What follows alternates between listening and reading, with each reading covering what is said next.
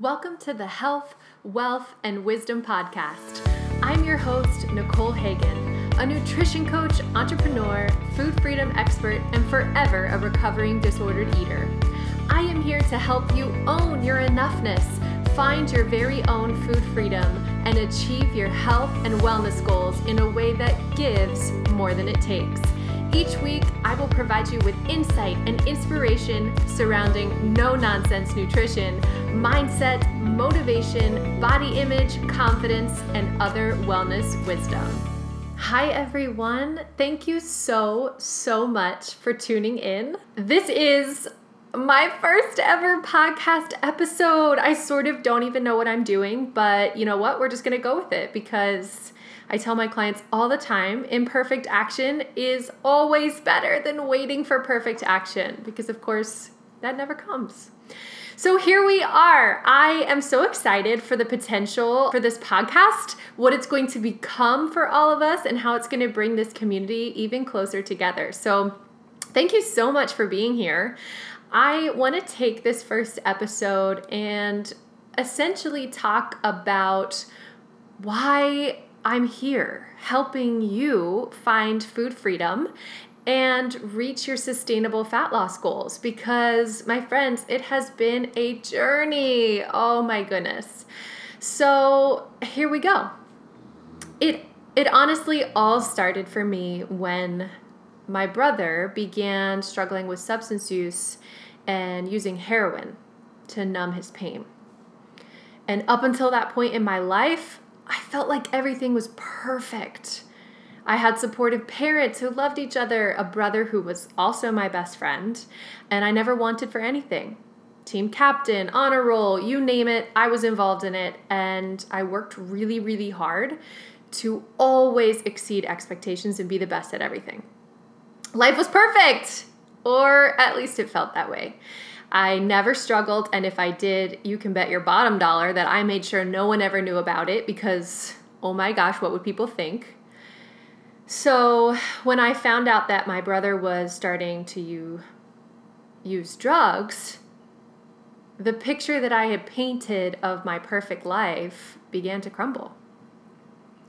I had no idea what to do with the feelings that this trauma stirred inside of my soul. So I put all of my energy and my effort into what was at the time a really poor attempt at coping. I hid my shame, I hid my fear, I hid my anxiety and my desire to control this imperfect life in food obsession. My early 20s were consumed with calorie counting, under eating, overtraining, and you know, at the at the very core of it, just a deep sense of unworthiness and I misguidedly thought, if only I could be smaller, if only I could take up less space, be skinnier, look more like her, be leaner, eat less, exercise more, then I will be perfect. I will be enough. I was looking for acceptance and self worth in all the wrong places. And oh my goodness, it took me a long time to realize that this food obsession was starving me. Of nutrients, yes, but of happiness, of life. And in a way, my eating disorder was my own personal addiction that I was using to numb my pain.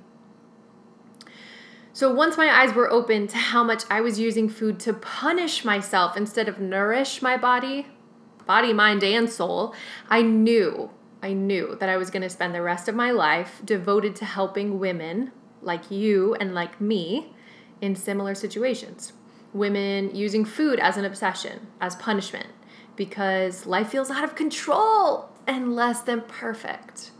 Women who want so desperately to escape all or nothing thinking and the shame that comes with that, and to find what I call food freedom and sustainable fat loss. Maybe that's a part of the picture, but basically a relationship with food that gives more than it takes.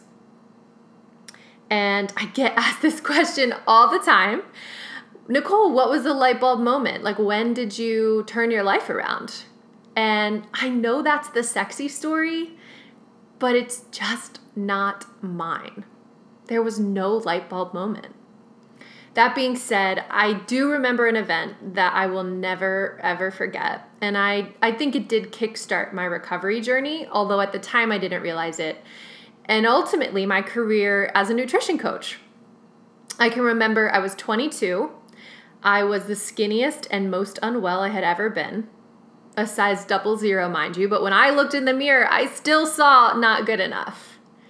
And I was going to the OBGYN. I'd come home from college to see if we could resolve my three year long battle with amenorrhea. So I had lost my period three years plus. And I walked into this appointment, and before I could even sit down, the doctor looked me straight in the eyes and said, I don't need to examine you. I know exactly what your problem is. You need to go home and address your eating disorder. And oh my gosh, I left that appointment in fumes. I was so angry and I was in denial. And I remember telling my mom on the way home, I, I eat, I work out, I'm healthy, damn it. Like, how could he dismiss me like that? And that was the turning point, or at least one of the turning points that really helped me to realize that healthy isn't a destination it's not somewhere you arrive, and it extends far beyond the number on the scale, the size on the back of my jeans, and the calorie count in MyFitnessPal. And so that really brought me to where I am today, completely free and at peace with my relationship with food. And, and I say that having believed that I would never, ever get here. So if you're struggling right now and you think that sounds, you know, lofty, I'm telling you, it can happen. And I have devoted my life since to working passionately to help women create and find the same thing in their lives, learning how to accept their enoughness. Because, girl, you are enough as you are. And if you want to change your body, that's okay too. You can reach your health, fitness, and fat loss goals, but in a sustainable, life giving way. Ditch the deprivation and ultimately embracing food freedom. Realizing that food is a nourishment and my relationship with food does not have to be the enemy. And I know that's probably so difficult for some of you to accept. And others of us who have healthy relationships with food, it's probably like, what is this girl talking about? Like, dude, just eat when you're hungry, right? I get it. It is not that easy. It can be such a battle. So, in a nutshell, that is where I've come from and where I am today. And guys, where we are going is somewhere so powerful, and I cannot wait to continue this journey with you. So, thank you so much, like from the bottom of my heart, thank you so much for tuning in. And I so deeply look forward to continuing this journey with all of you. Thank you for listening to this episode of the Health, Wealth, and Wisdom Podcast. If you like what you heard today, be sure to rate, review, and subscribe, and then head on over to nutritioncoachingwithnicole.com where you can sign up for my weekly emails where I send out my favorite tips, tricks, advice, and support every single Monday morning to help you kick your week off right. Thanks for listening. Until next time.